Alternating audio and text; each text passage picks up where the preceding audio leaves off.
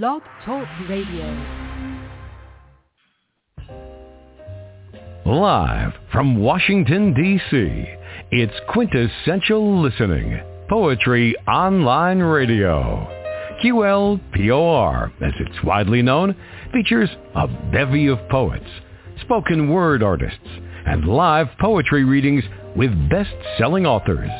Your host is Dr. Michael Anthony Ingram. Good evening, everyone. Welcome to the program. Tonight, my guest is renowned poet Julian Matthews. Julian is a poet, a short story writer, and an essayist who expresses himself through poetry. He has been published in many, many journals and other types of publications. He is also a performance poet and has been featured or co-featured or the headliner at venues around the world. I am so excited to have him with us. Welcome, Julian. Hi, Dr. Ingram. Good morning. Good morning Hello. for me. Thanks for having me. Yeah. Oh, you're more than welcome. And what time is it there in Malaysia? It's just a minute past 9 a.m. on January 24th. Yeah. Wow. 9 a.m. on January 24th. It sounds like a poem. All right. let's, be- let's begin this poetic journey. What is poetry? Yeah. So um, poetry is like word magic for me. It's um, it's a form of expression that evokes emotions and engenders empathy using words to create a world in the listener's mind and, and heart and, and takes their soul on a journey to unexpected places. Some of these places are beautiful and some of them can be dark and uh, painful. Yeah. All right. It's a beautiful definition of poetry. I really Hmm. like that. I don't think I've Hmm. ever heard anyone share that share, it that way before. So what I'd like to know from you is why do we do what we do? So why is poetry important? Um, wow. Okay. Good question. I think it goes back to what I was suggesting earlier about emotions and uh, empathy. So Mhm. poetry, especially, um, I think during the pandemic, we all realized that the time had slowed down to a point where we were all, you know, in a way isolated. It made us Mhm.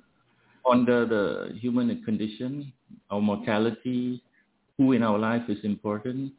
So I guess poetry is important because we get all the strong emotions out and are able to put it on paper and share it with others. So there was um, a lot of pain during the pandemic, and that pain, Yes. As you know, when when it's shared, it's halved, right? Mhm. Um, uh, so poetry is important because I guess we all have stories to tell. I mean, some of us tell stories through books, through movies, to music, to dance and comedy and stuff. But poetry is a, a is just a is a means to e- evoke or transport us or motivate action. You know, poetry can stir social change, can can aid in uh, seeking justice for wrongdoing. It can ask ourselves who we are, why we're here, how we relate to others.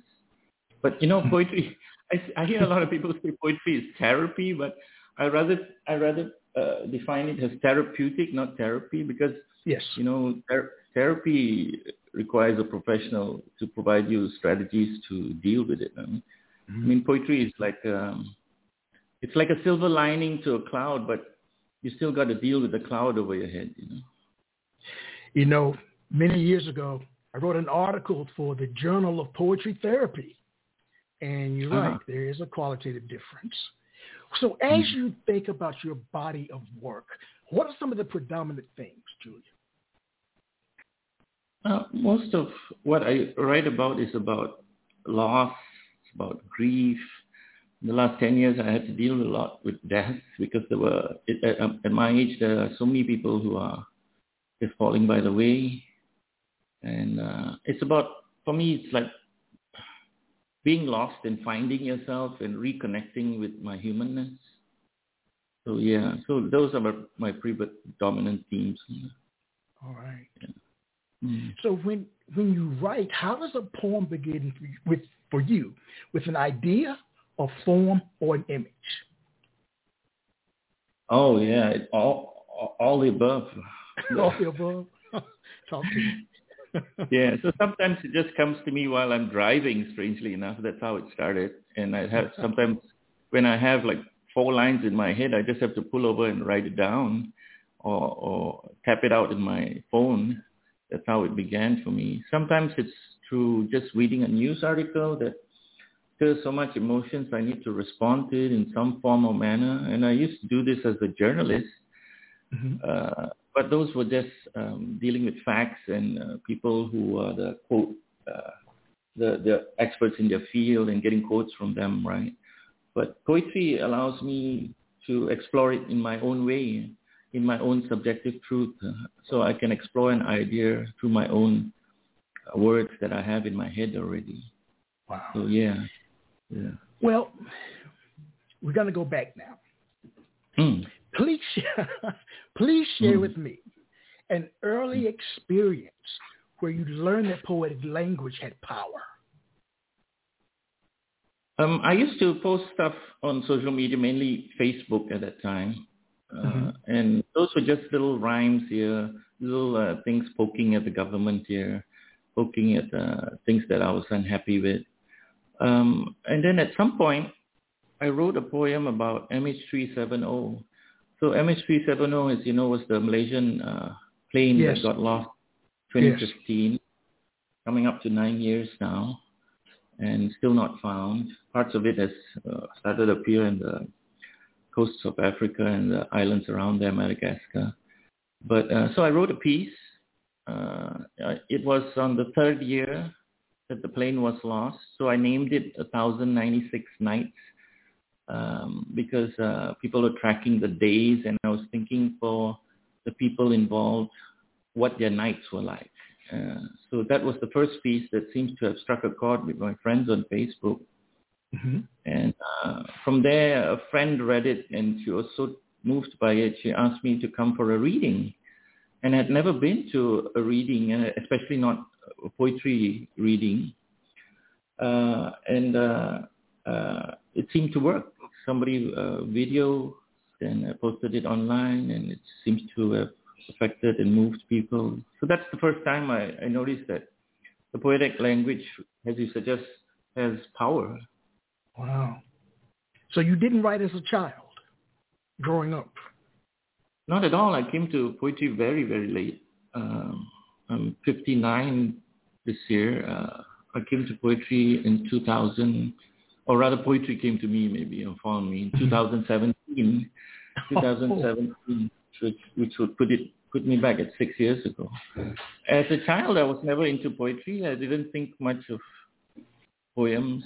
Uh, I wasn't schooled in it. I didn't have any literature background in poetry, although I was exposed to, uh, uh, I don't know, uh, uh, junior level uh, Shakespearean, Shakespearean language, uh, but mm-hmm. uh, maybe rhymes. I was, uh, but never really serious into poetry. I never read poetry books. I never wrote poetry. Yeah, so I was a journalist for 15 years of my life and a trainer, media trainer for 15 years, another 15 years of my life. And in between, I was a, a PR professional. So, mm-hmm. so uh, poetry was never part of it at all. You've been extremely prolific. I mean, when I had an opportunity to read your bio, the full-length one online, in terms mm-hmm. of your poetry performances, you've been everywhere.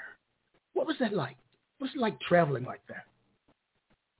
So because of the pandemic, I noticed when I started submitting poems online that uh, they were doing some readings. And these readings were initially on uh, some other online platform. Then I noticed that Zoom became the de facto platform yes. for poets. so uh, yes. I found I found so many other poet, poet poetry open mics happening during the pandemic because everybody shifted online, and Zoom was pretty reliable and uh, audio was very clear and the video was fairly decent. Mm-hmm. And uh, so I finally found, I thought, a great space where I could still go back to performing poetry uh, in the comforts of my home. Mm-hmm. And, uh, and, and that got me writing again and got me uh, performing again, which was very cool, and learning how to uh, use the platform to be more creative and imaginative. And because these open mics all over the world were, some of them demanded uh, or had themes, weekly or monthly themes, mm-hmm. and some of them, uh, and because you were, you didn't want to repeat yourself, you, you I kept writing and writing and writing. yeah. And soon I had a pile of poems. I'm sure. because I kept reading and reading and reading.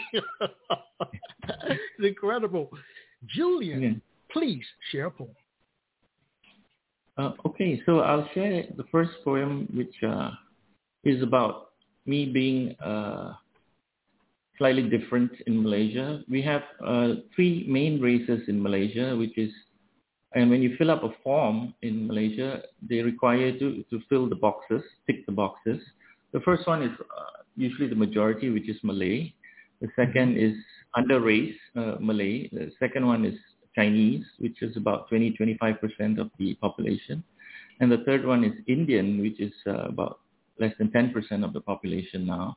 And then the fourth box is for everybody else, which is comprises maybe 60 other different mixed race and native and indigenous race people.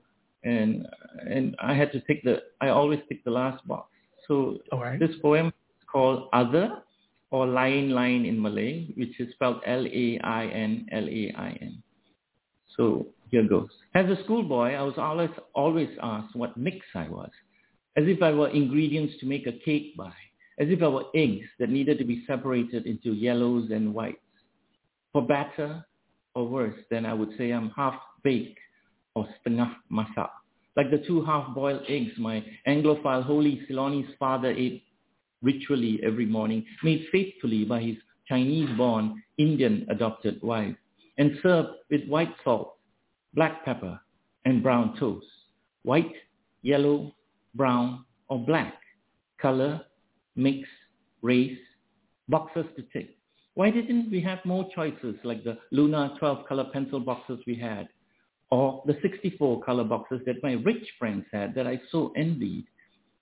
Because I was told I was not Malay, Chinese, not Indian. And even though the teacher insisted Ceylonese should be classified under Indian, I refused to play the game. And why was my mother's composition not in the equation? When it comes to race, Cikgu, jangan main-main. Teacher, don't play, play. I would rather be tagged lain, lain, others. Not as a badge of shame, but to show that under this prick skin, we are same, same. After all, isn't lain, lain just an anagram for nail, nail, like the two in the cross? I'd rather be a martyr than for all those who are lost. And if they crucified me for it, maybe it would start a religion that a billion others profess to. And the lying, lying gospels would not be written only by four men. It would have a billion godless spells written by every man, woman, and every gender in between. Every page, verse, and chapter would not be just in black ink on white paper but a psychedelic rainbow reflecting nothing anyone has ever heard or seen before. We are all from the same DNA. So why do you label me as another? Do our mothers and fathers deserve to be called others? I could call you sister or brother or any pronoun you wish to be. You see, it really doesn't matter to me. I only see what I see. Do you see me too? So tell me again, what color are your fears? What race are your tears? What religion is your blood? What language are your hopes? What ancestry, breeding, caste, descent, extraction, pedigree, parentage, background status do I have to be to call you my friend? And what will it take for you to identify me as human? Because when they made lain lain, they didn't just break the mold.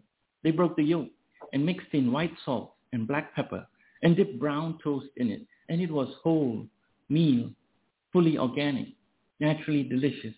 Take it or leaven it. We may decline to be defined by tiny boxes you tick on, and we may pay the price because we don't conform. But at least we know are our own. Yes, I am the other. We are all others.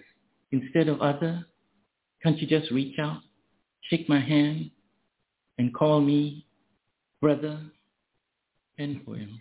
Thank you. Wow. I need a second to recover. that was a beautiful piece. Thank you. Julian, is a poem letting your guard down or building a wall? Hmm. Interesting question. I guess the, the the obvious answer would be letting your guard down because who wants to build walls? But I think both in a way, because um, let's say you share your truth, and your truth is a subjective truth, and yours alone, right? And you are you're vulnerable when you share it, and you let it all out. But but you also set boundaries when sometimes you can set boundaries in your poetry and tell people that no is no. This is where I draw the line. Here's why, you know. And, and poetry can do that. Like so, in that sense, it can suggest that uh, uh, here here is me, vulnerable me, everything about me. This is my truth. But it also can say this is where I draw the line. This is where I stop. This is the kind of wall I want to build around me, right? And oh, this is my my uh, truth. Yeah. Does that make sense? yes, it does. I've never heard it explained like that. Especially the part about building a wall. That you want yeah. the wall because that's the boundary. Yeah. Yeah. Yeah. That's a new term you know, for me, I for these boundaries. No, go ahead. I'm sorry. Please. I'm learning. I'm still learning. Yeah. Yes. Yeah. Well, you mentioned a cake in that particular mm-hmm. piece. mm-hmm. I love that because my question is about a cake. Mm-hmm. Let's imagine for a moment that a poem is like a cake. Mm-hmm. What are some of the most prevalent ingredients that go into the concoction we call a poem? Oh, I think it goes back to um, goes back to the earlier answers, which was uh, emotions and empathy. Mm-hmm. Yeah. Mm-hmm. So I would put emotions and empathy in a cake, and hopefully, when you bake it and it comes out and it's shared by all, then people can understand your emotions and empathize with it. Mm. Yeah. I like that cake. Please share with me the mm-hmm. names of five of your poems. Names Any five, five poems. Yes, okay. any five poems. Yeah, so the ones I wanted to share with you today, um, Vesper Flight, All right. comes from a title of a book by Helen Macdonald. Um, mm-hmm. The second one is uh, something that was contained in an anthology of poets writing about poetry, and it's called The Poems We Write. Yeah. Uh, the, the third one is um, something I, have just written recently and still working on called Second Skin. Okay. I'd love to share that later. And um, yeah, the, the, next one is called more of a prose poem. It's called Snake Stories. Okay. Yeah. All right. what I'd like to know is, hmm. what role do you think a title should play in a poem? Oh, so I come from a journalistic. Yeah. I was going to say, yeah. how important is a title? so I'm come from a journalistic background, so mm-hmm. titles come easily for me. Um, I think it's so important to a poem because it gives you a sort of marker uh, where this poem is going, what it's about, and especially if it's a it's a title that's going to surprise you at the ending. And you, after you've read the last stanza, you go back or the last line, and you go back and read the title again, and it all uh, takes you to unexpected places, and it all makes sense. Especially when the title is dual in meaning or, or triple meaning. If I can, if I can do that, it would be really, really cool. Yeah. Mm-hmm. So, do yeah. which comes first, the title or the poem? Ooh, okay. I think the first line. okay. I think the first line comes first, and then okay. uh, slowly, slowly the the title comes on. As a journalist, I think one of the things so we were trained to do was to get the intro right. And when you got the intro right, uh, you could be writing it like 12, 13, 15 drafts of the intro until you get it right. Once you get the intro right, then everything flows after that. and usually the title or the headline is uh, suggested by the editor or the copy editor, so you don't have to worry about that. Okay. But because I was so trained in journalism to spot the headline in my head even before I deliver the story, Yes. um, it comes easy to me. It comes easier to me. Yeah. All right. Please share another poem. Um, okay, so um, the one I'd like to share with you today is second one is called uh, Vesper Flights.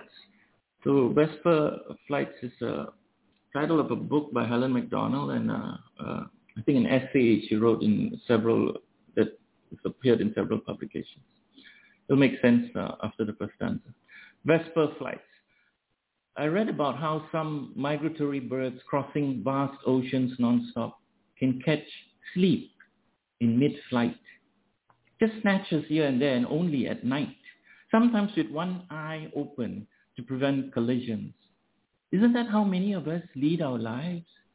Under pressure, trusting the wind to carry us, letting the air catch our breath. Maybe we just need to land and rest a bit. I left the sky because your blue was overwhelming. Yet I still hear your cawing in the distance.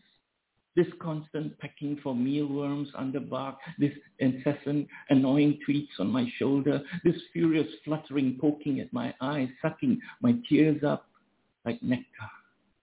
I am my own prey now.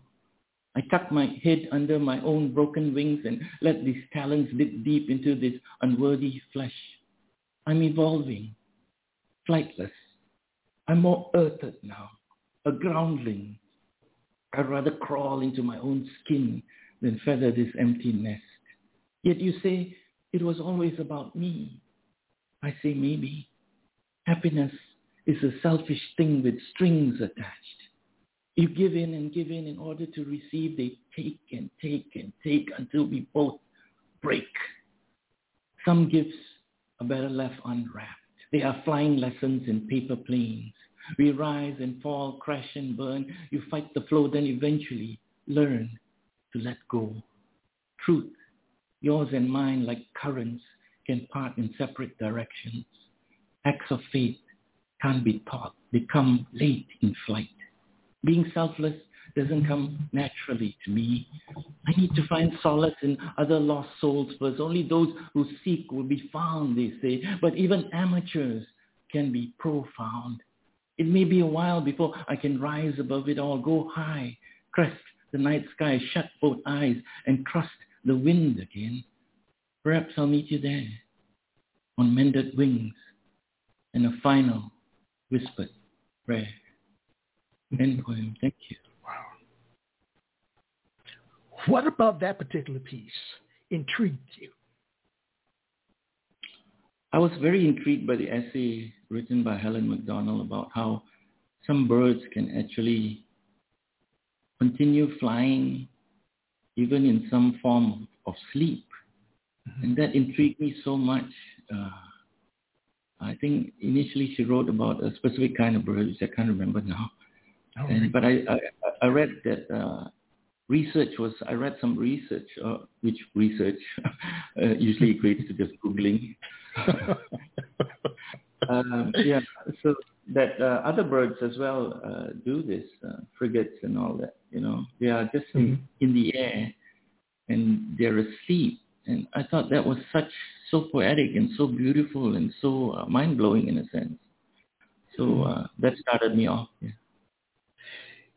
when you share, when you read, when you recite, as I'm listening, you soar with your words. Oh, oh, thank you. Yeah. I saw with my words. Yes. yes, you do.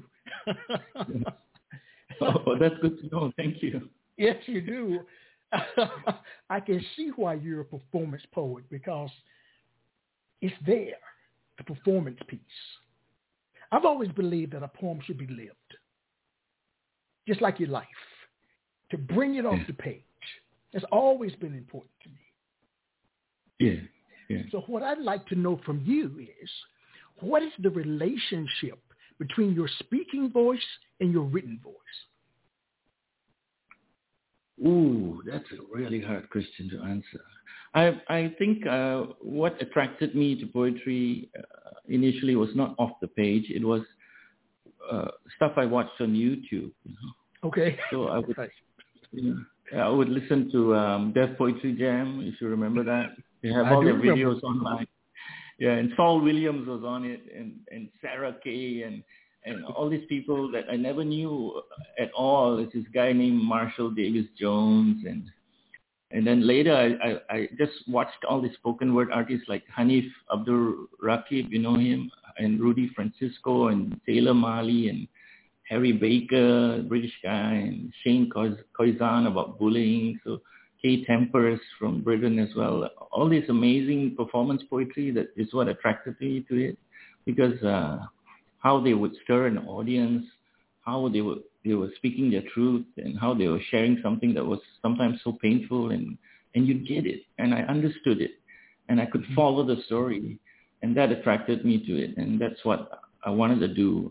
I wanted to stand on stage, even though it was so scary, even though I was a trainer and stood in uh, in a coat and tie in front of uh, executives and CEOs, uh, performing your own uh, poems that come from your soul is is really, really, really uh, quite a nervous, nerve-wracking thing. Yeah. Yes, it is. So that's Yes, what is. attracted me. Yeah. So it was like you were a sponge, picking up information, picking up voices, sounds Yeah. as you continue. At first, just uh, yeah, being imitative, but uh, later finding my own voice. My first uh, poetry workshop was run by a performance poet poet named uh, Kat Catherine Brogan, uh, Mhm. Kat Brogan from from Northern Ireland. She was a poetry slam champion, and she came to Malaysia, and she's a poetry activi- educator and activist. So that was my first exposure to uh, to performance poetry directly from a person who has actually done it and lived it and did hundreds of them uh, all across uh, Britain. And, and so just shout out to her for encouraging and validating what I was doing. You know, it's wonderful. You know, Yeah. all great writers, Julian, have great Mhm. writing influences. Who are some of yours, and what makes them great in your eyes? Wow. Ooh, too many to mention. Just pick a couple. Pick a couple. uh, who am I influenced by? Um, I'm, I, I think I mentioned all the names of the performance poetry people Yes. earlier, Saul Williams and Sarah Kay and Harry Baker and uh, Hanif Abdul Rakib and Taylor Mali and Rudy Francisco. And uh, I listened during the uh, pandemic to Billy Collins. Billy Collins is a former poet laureate of the U.S. and he started a Facebook podcast, or rather a Facebook live cast, and everybody was following. And, and it, it, for me, it was like 5.30 or 6 o'clock in the morning. So I used to wake up and just listen to his, usually it's, it's very short, 30 minutes to 45 minutes, and he would read his poems and other people's poems, poems that he liked, and he was very casual about it, and he played jazz at the beginning and the ending, which usually got him into trouble because, you know, it was copyright. but they managed to pull it off. He and his, uh, his very, very attentive wife, who was more tech savvy than him, uh, pulled it off. And it was amazing because the community that built around uh, Billy Collins' uh, uh, live uh, Facebook live casts were all very nice and very validating and very encouraging. And he would read comments that we posted on Facebook, and he would read it back to us, and it was so such a joy to hear your name being read by uh, someone who is a best-selling every every one of his books. You never hear about it, right? In 2020, someone is a best-selling author of poetry, right? And he is a best-selling author. All his books just fly off the shelves, right? And it was so cool to order it directly from him and have him sign it. Uh, that was that was really cool. I was very influenced by his humor, and Mhm. underlying his humor of his poetry is always a, a, a beautiful and wonderful message that you, you have to read over and over again or hear over and over again. And sometimes, sometimes it's very plain and simple. You think, but it's incredibly complex. Uh, Yes. So I love that about Billy Collins. Yeah. Very nice, very nice. Let's take a brief break. and we'll be right back.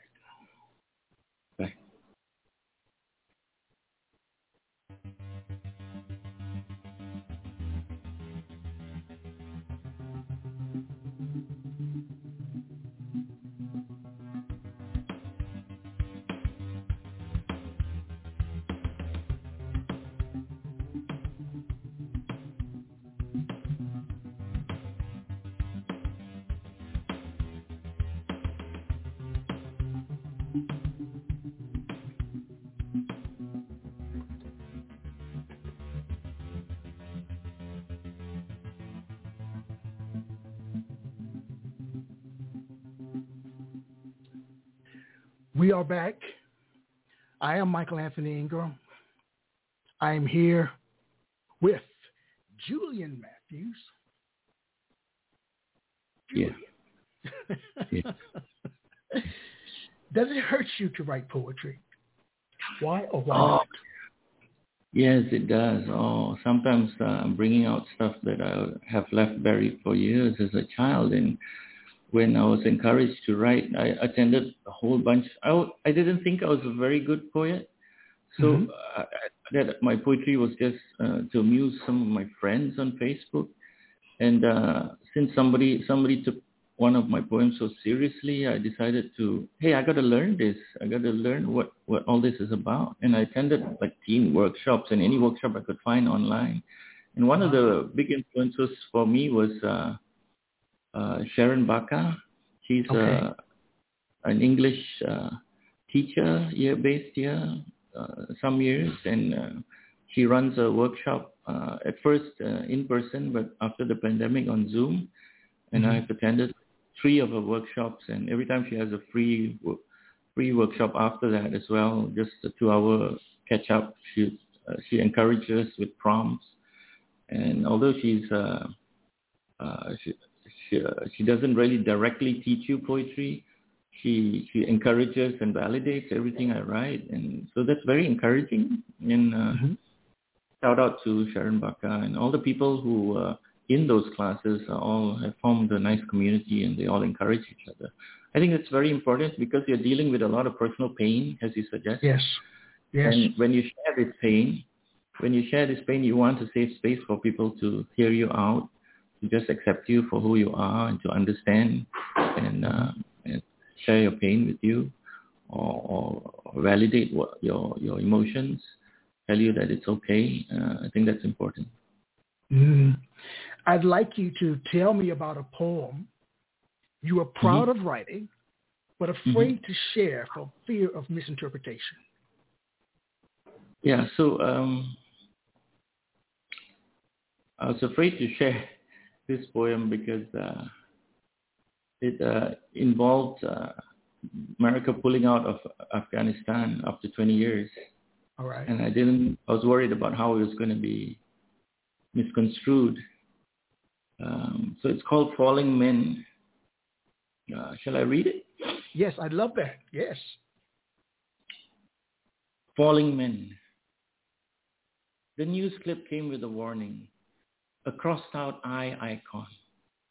Sensitive content. This video may show violent or graphic content. They needed to freeze frame the video and circle the blurred distant figures in red as if to say, here be human beings. Once again, it's proven that men can't fly. In Kabul or Saigon or New York, the lesson of Icarus is Greek to us all, even to the literate. History repeated, defeated. Pilots like leaders can destroy or save the day. It's all perspective. It's either a cape or another caper. No escape for the escapee. No refuge for the refugee. But there are no heroes here. Just the quiet desperation of silhouettes in midair, human beings with hearts and hopes and dreams, now crumpled bodies on the tarmac. A host on Zoom open mic once welcomed me as a poet from the far east. I suppose it could have been worse. He could have said Oriental or Third World or used the blanket term, Asian. Maybe I should embrace the fact that I'm not just from a single nation, but am continental, better engineered, luxury branded, more expensive. But Asian or African aren't terms associated with continental, are they? Better a continent than incontinent, I say. I'm reminded of the photo of the falling man of 9-11. The sharp focus outline of another human being in midair against the stark backdrop of black and white vertical lines of the soon-to-collapse Twin Towers. Uncertainty of who he was still hangs in the air. They say he may have been a staff at Windows of the World, a restaurant in the North Tower. The body was never found. Amid the ash and ashen, all is gray. Sometimes the lens of red, white, and blue is blurry, unfocused. We know how we got here. We just don't know how we're going to leave. It's all perspective. There are no heroes here. We look out through our own windows of the world now. We zoom in and zoom out, muting and unmuting each other, depending on who's the host, the pilot, the leader. Sometimes the meetings are recorded, sometimes not. Sometimes people are focused, clear. Sometimes they are blur or cracking up. Sometimes they are quiet, grieving. Sometimes people fall off the screen and are never heard of again. In the virtual world, it's easy to click leave and just go. In the real world, leaving always, always comes with a price. End poem. Thank you. Yes. What did you release inside your body? You wrote that poem. Oh, yeah, so many things, right? Uh, you know, there were three Malaysians who died in the Twin Towers. Of I course, did not uh, know. Yeah, so there were a number of people from a number of nations who were working in both the Twin Towers, and there were three Malaysians who passed there. So mm-hmm. just imagining those bodies eventually being found and brought back to Malaysia, and with the echoes of uh, the two planes we lost in uh, 2014, we lost MH370 mm-hmm. and MH17 because it was shot over Ukraine, and everybody in that plane also passed. So with the with that in the background, it was just looking at the video of those people sitting on the on the the, the, the plane that was taking off from Kabul and then knowing fully well that those people were going to fall off the plane, you know. And yes. sure enough, as the plane took off, and then uh, what scared me was a comment I saw on social media where somebody said, why are these people so stupid? Not knowing who those figures were, like eight bodies fell off that plane, right? And I tracked that story, the follow-up story. And one of them was a doctor, you know. Wow. And obviously, obviously and one of them was a, a, a football player who was playing for the national youth team, and one of them was a doctor. You, you, you would think why you're the person who's trained as a doctor, a scientist, a medical guy, someone who knows something about what's going to happen, take such a huge risk, a light climbing on the, the body of a plane that was taking off. Mm-hmm. And, and when you read his name and you hear about his background and how his body was retrieved and you know that this guy was probably in some form or manner helping Americans in Afghanistan and he knew that when the Taliban came back that he was good as dead. Yes. You know. And, and and when you understand that desperation in people, when you understand that, then you never say that they're ignorant. You know, you never mm-hmm. say that they're they're wrong. You know, wow. Until you're in a situation like in Ukraine where you're so desperate that you don't know where your next meal is coming and when the bomb is going to fall on your bomb shelter. You know, you you you never really know. You never really know people's situations you know, that brings up a question that I ask every single time. As you just shared, there's so much happening in the world, so much happening. The good, the bad, the ugly, and the indifferent. What I want to know is, what do you view as being the role of a poet in modern day society? Ooh, wow. Big question. Well, I, I, I, I realized uh, the more I read, the less I know, right? That, that's yes. the thing about poetry now, right? I thought mm-hmm. I knew something about poetry, but I, I hardly know anything about it now. Uh, for instance, I listed uh, a list of 100 poets I'd like to read uh, on Facebook one day. I just found lists of people who uh, everybody regarded as good poets or great poets or who were poet laureates or who had multiple books out or famous for just one poem. And I listed, I thought in my mind, at least a 100 poets that I should read before I go. Before I go. And then everybody jumped, everybody jumped on board with your suggestions, and I had another list of about 50 more people I should read. so then I realized, wow, I mean, it's bottomless, right? Poetry is mm-hmm. huge, and, and even a poet who's only five or six year old, five or six years old can move you, and a per- person who's in their 80s who's writing their last line can move mm-hmm. you. So and everything in between. And being on the open mics, uh, shout out to all those people who really week after week put it out there, new poems out there, and every one of them has something to share that is so mm-hmm. can be so impactful and, and, and touch you. So, mm-hmm. uh, did I answer that question? Yes. That's a tough one to answer because people view it differently. People view yeah. it differently. You know, you've been on the stage, open mics. What message would you give to those who write and read poetry if you had to give them a message? Those who write and read poetry? Wow, I'm yes. so new at it. I've only been there no, six no, years. No, I'm still no. a baby at it. no, no, no. No, no, no. You graduated from that stage a long time. You're a pro. you are a pro. If you watch Def Poetry Jam, like you said in that video, I'm so grateful you said that because you've been doing it far more years than I have. If you even thought it, I've read your bio. what message would you give them, my friend? What would you tell them? I think keep writing because everything you say needs to be heard. Everybody has some line in them that others can uh, relate to. So keep writing, keep connecting with other poets, keep uh, keep connecting with your audience. So keep writing and sharing because it, it never stops. Huh?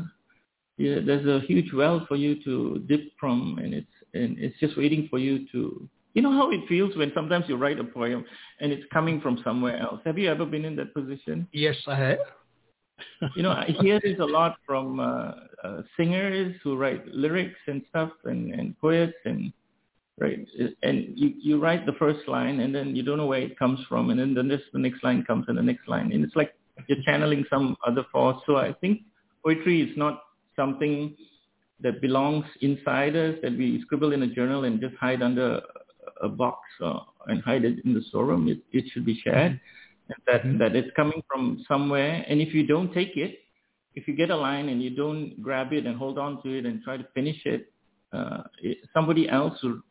You go to an open mic and you hear somebody else read it because it's, we're all. I feel like in a way we're all dipping from the same creative pool, mm-hmm. right? And mm-hmm. from just different ends and and and the little poem may swim by you and if you don't grab grab it it go on to someone else. It's a gift that someone else takes and, and present to others. Well, actually, yeah. you answered one of the questions that I planned to ask. The question is, do you feel that a poem tells you what it wants to be? Oh, yeah. Sometimes it's talking to me. Tell me about it. You're not crazy. You know that, right? it's just you and I. Nobody else is here. Tell, tell me, tell me about it. Nobody. Sometimes you hear a line. Sometimes you hear a line that you think, "Wow, that's too profound for for for me to have come up with myself." so, so you get so worried. Where is this? Did I read it somewhere? Did I, you know? And you just put it online and you Google it and see whether anybody has written it. Is it somewhere there? That you know that mm-hmm. somehow by osmosis you absorbed it and it's in your your system now. And and should I write it now? And and you get you get all flustered and messed up in your head. But if you if you get into the flow of it, and it, it just grabs you, right, and it's just like hooked you on your nose, and you're just being led by it in some direction, and you just go with it, and next thing you know, it's done, you know. And when you're done, you're done. I'm done. It's there. It's, it's out. Please share poem. okay, so um, let me just scroll down. So the next one is called Second Skin.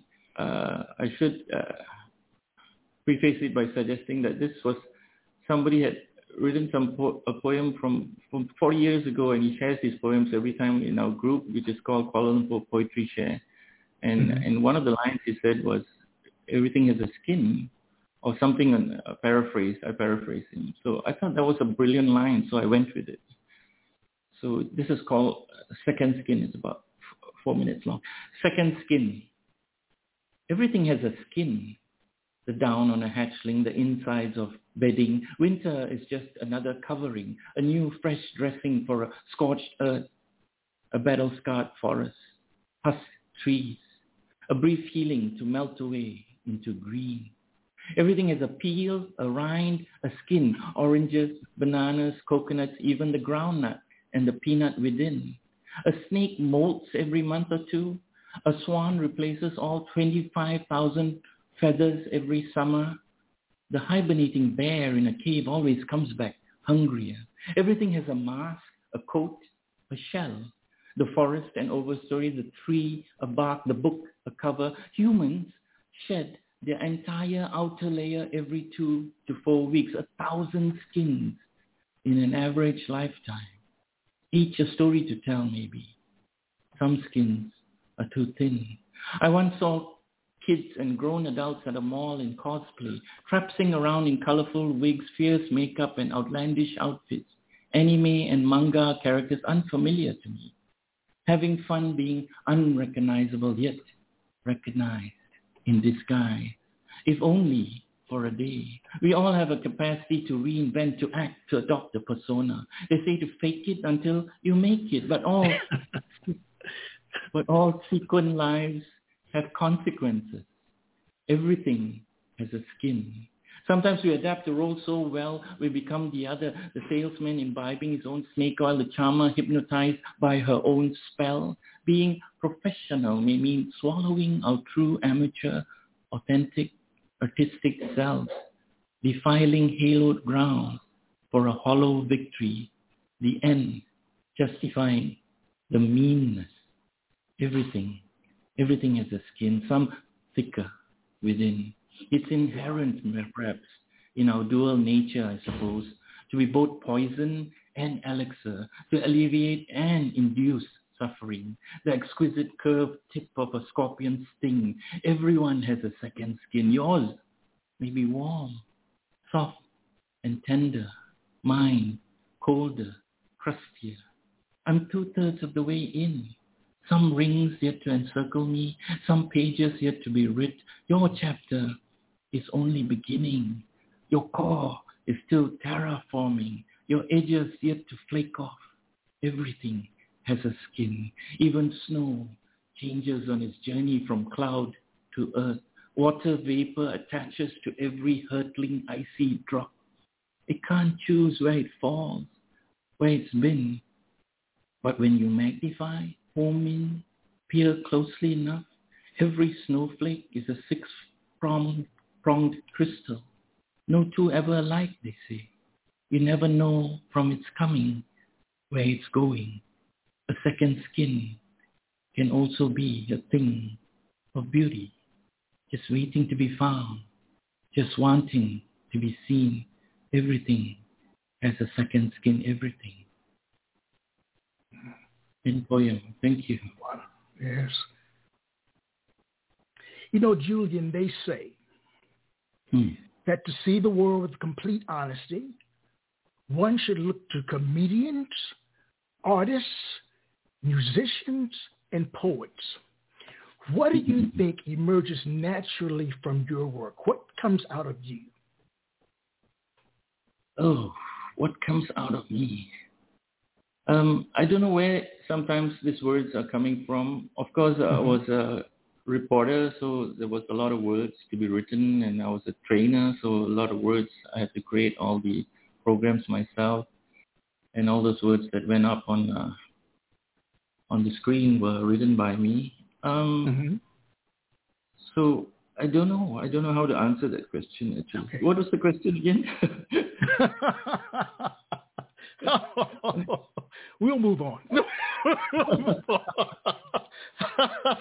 well, answer this question, and yes. this is a good one, I think. What yes. do you want your poetry to do? Where do you want it to go? That's a nice question.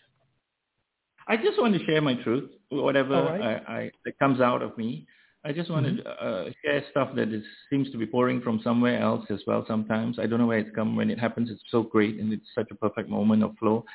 Um, uh, I just like to share some of the stories that uh, I, I've uh, somehow or rather absorbed into my system and now it's coming up in different forms. Sometimes it's very uh, uh, personal and sometimes it's imagined. Sometimes it's just pure fiction. I've just invented something uh, I, I never knew existed before.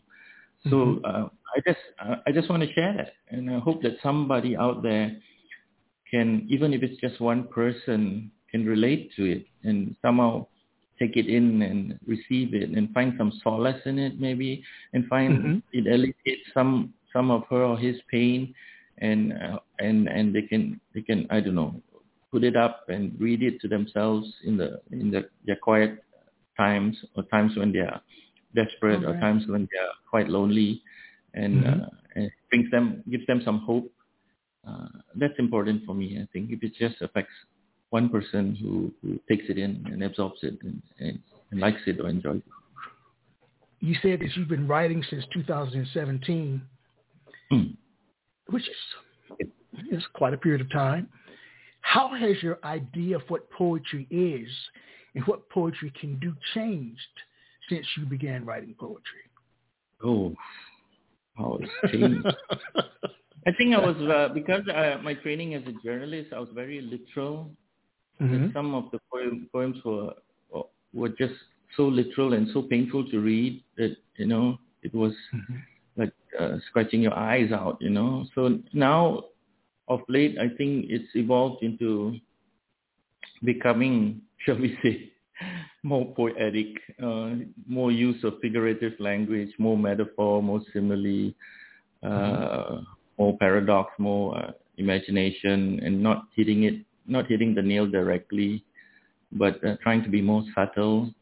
I think in any form of writing, if you achieve a point where the the message is there, but it's hidden and it's subtle, I think that's that's cool. You've reached a point where you feel more comfortable, where more people are able to relate to it, and, and it doesn't turn them off or turn them away. Although some poems just require to be to be written that way, I think trying to be more subtle and less uh, uh, less uh, direct, less literal uh, has changed over the last uh, six years. Also, mm-hmm. I've become more um, very weird uh, I become more surreal. okay, all right, all right. Nothing wrong with that. I, I, I like that word. Yeah. I like surreal. Yeah. I like yeah, surreal. you know, Charles uh, Simic and sometimes Billy Collins. So some of the poems, it just it just takes you in a completely different direction that you never thought you could go. Right? I mean, he's written about fox, for instance, so mm-hmm. I started writing. Sometimes I've written stuff about vacuum cleaners and, and rotating fans and, and inanimate objects. You know, I personified strange inanimate objects and and seeing their perspective. So that's that's the thing I've been doing lately. It's kind of weird. Yeah. well, which brings up a question. Now it's your time to brag. What is the one thing that makes your writing unique and different from others? Oh, wow. I don't know whether I found my voice yet. Okay. But all right then. I had, I've had groups of people say, I've had people say, oh, that sounds so something like Julian would write, you know, and I was so stunned by mm-hmm. that. Then I mm-hmm. keep asking them, can you tell me what is a typical Julian poem? Because I'm writing all over the place, right? I'm, I'm writing like small poems and large poems and endless poems and and all sorts of things, right? I'm writing uh, serious stuff. I'm writing funny stuff. I'm, and and and so I don't know what my voice is yet. I'm still searching for it, and when I find it, I'll tell you. Okay, very nice. You're welcome back. We've reached my favorite part of the program, which is what I view as a mini poetry concert. This is where you have an opportunity to read three, four poems back to back, no interruptions from me. So I know that you know the stage. You're on the stage now, Julian. How many minutes? I turn it over to you. Just as long as you like. Oh, okay. Within reason. Within reason.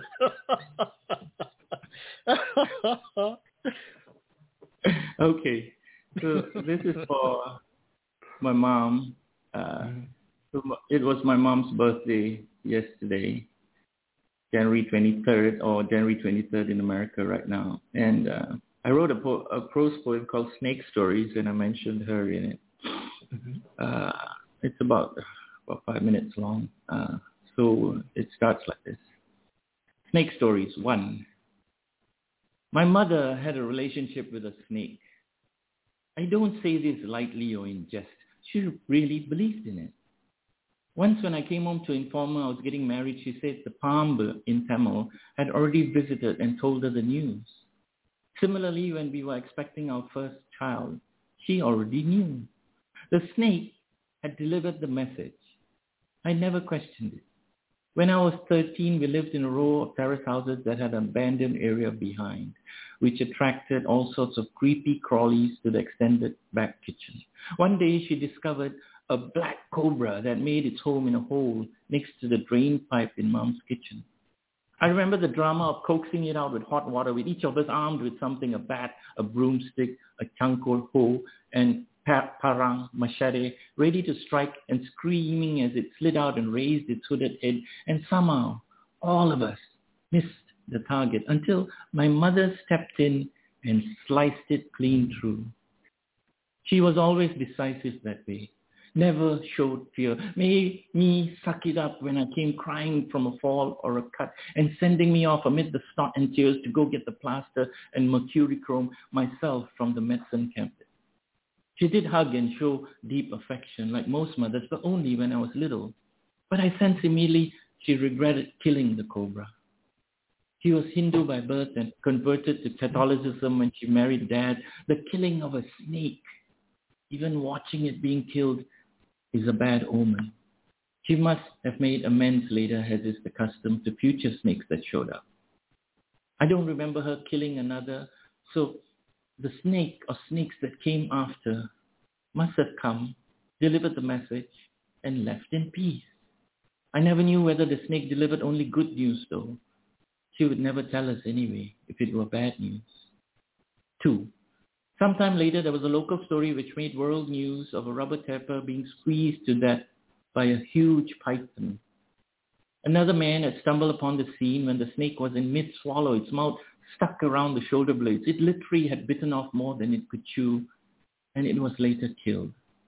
My dad read the story out loud to us with a mixture of awe and sly humor. Of course, later there was a consult with the pink four-digit book with a fierce Chinese god in front that had tiny drawings which corresponded with the numbers.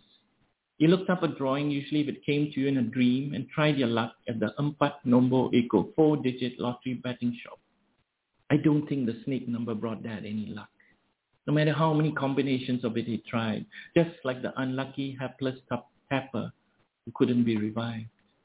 Three, my mother has passed on for over six years now. The other day, my wife had a vivid dream of her, which she remembered. She said my mom was hugging me tightly, something we rarely did when I turned adult. I wonder then whether there were snakes in heaven, or whether one came to her, sending us a message from a dream. Maybe it was good news, maybe it was bad. We know mothers and all dogs, as a matter of principle, are sent to heaven when they pass. But what about snakes? Is there a place even for them there too? Years ago when I told the story of Adam and Eve to my children, I thought after the fall that the snake logically had to follow them out of Eden. Who would the snake torment or tempt in paradise left by itself? No snake is an island. And I wondered about all the snakes in my life, the reptilian and the two-legged kind, whether it was worth forgiving and reaching out or just moving on without the drama, without the need to assuage and make amends.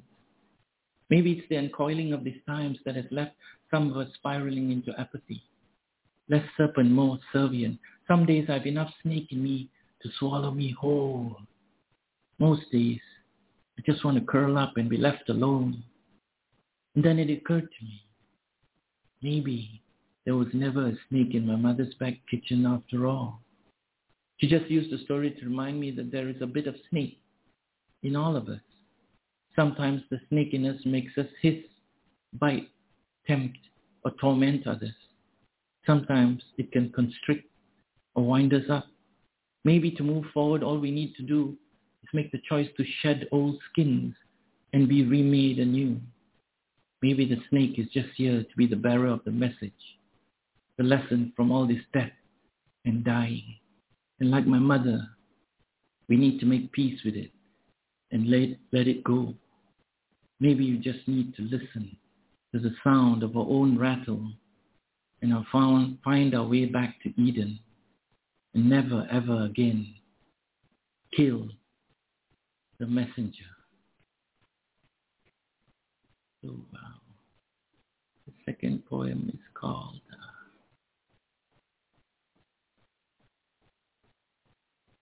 Tunnel. The tunnel. Someone said these poetry open mics are akin to bridges, but I say they're more like tunnels.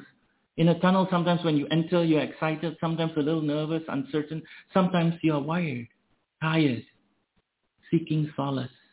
You enter the darkness with hope that there is light on the other side, that you will eventually find a way out, even if you have to dig your way out. When the host asks everyone to unmute and show some love, did you stay muted? Camera off? Aching inside? Was the echo chamber too loud for your ears? When you clicked leave, was it then a relief? When it was over, did you return to your side of the tunnel, underwhelmed, undelivered, uncrossed? Is your side of the tunnel still hollow? A chasm of sameness, indifference, apathy, a cluttered desk you swear is an organized mess, a shelf of unread books, a lone couch, an empty, unwashed mug. Was the friend request ignored? Did the email go unreplied? Was the text message you sent ghosted for days, weeks, months? Like a clock on a wall that stopped ticking when no one was looking. Sometimes there is a disconnect. But I hear you. I see you. I feel you. I too have a hole of unburied grief. I pray some nights you see the glimmer on the other side. I hope your heart pounds so hard inside you you could hear your rib cage crack with every beat. I hope you're so moved that somehow you transcend space and time and melt into the screen. I hope some words are so tender they swoon your soul and grows wings and orbits the heavens. I hope across this optical illusion, this digital hallucination, these amplified bit surfing on fibrous light waves, you are somehow lit. I hope you cup that light in your hands like a firefly bottle it. Watch it glow tonight till you drift off to sleep, afloat on a cloud of happy childhood memories. For our precious time together here is a time tunnel, a hidden underpass, a secret passageway. We plow through it with bare hands, calloused by this sentencing of our own making when it seems all around us the bridges are being broken. And all the war drums beat louder and louder when all you and I want is the same thing, some peace of mind, some shared silences, some soft music, and some soothing words. And to hear someone, anyone, on the other side, digging, still digging. End poem. Thank you so much. Thanks for having me. Okay. Elvis has left the building. right. Julian, do you think you were meant to be a poet? Oh, one more question. yes. um, I don't know about like whether I was meant to be a poet, but it was so strange when I fi- first used that term on because I, I I'm a journalist, I'm a writer. I use the term uh, trainer, but to use the, the that word poet to my name was very strange at first because I thought I was still very new in it. So was I meant to be a poet? Uh, maybe I was a poet in a previous life. All right. Maybe maybe I'm just uh, channeling somebody who who who was another soul in a previous life, and he's come to me, and uh, or he or she has come to me and said, "You need to put this down on words and share it with others." Mm. Um, so that freaks me out sometimes to think that, and uh, wow. So so uh, so yeah, maybe that you know, you know. I know you don't want another question, but this is the last one. okay. What surprises you most about being a poet? That I'm one. that you all one. I didn't expect. I really didn't. Never expected people to be so moved by my words because I was a journalist for 15 years, and you know, when you're a journalist, none of your stories you you don't have an immediate reaction from readers. You don't see them in front of you, right? You it comes out in print the next day and goes out and to people's homes, and you don't see their reactions, right?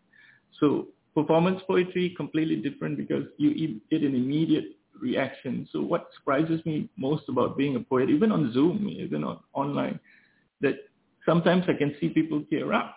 Sometimes people just admit it to me, you know sometimes people say sometimes people just laugh out loud and that's so good and so uplifting for the spirits right?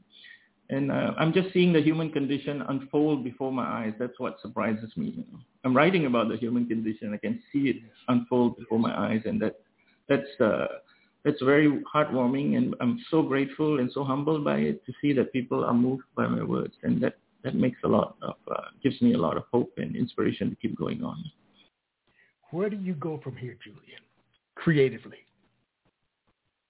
Oh, so uh, yeah, so I, am trying to push the, the, see as far as I can, read as many poets as I can, and push the boundaries to see where this goes. There's uh, so much uh, pressure now to deliver a book, yeah. So I guess I have to work on that at some point. and, well, and uh, yeah, so that's where I'm headed, and I'm also experimenting right. with uh, multimedia and video, and seeing where how I can incorporate music in and, and other forms of uh, art in it as well.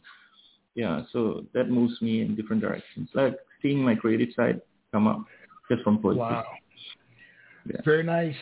I want to thank you so much for joining me. It's been an incredible period of time with you. I've learned so much you oh, are you are you. a phenomenal man. A my Dr. Maya Angelou is a phenomenal woman. Julian Matthews is a phenomenal man. you really oh, are. Wow, thank you. That's such a big compliment. Thank you so much. Coming right, from you, Dr. Right. Ingram, that's really special. Thank you so much. Oh, oh you're more than welcome. Thank. Oh wow, it's, just a wonderful hour.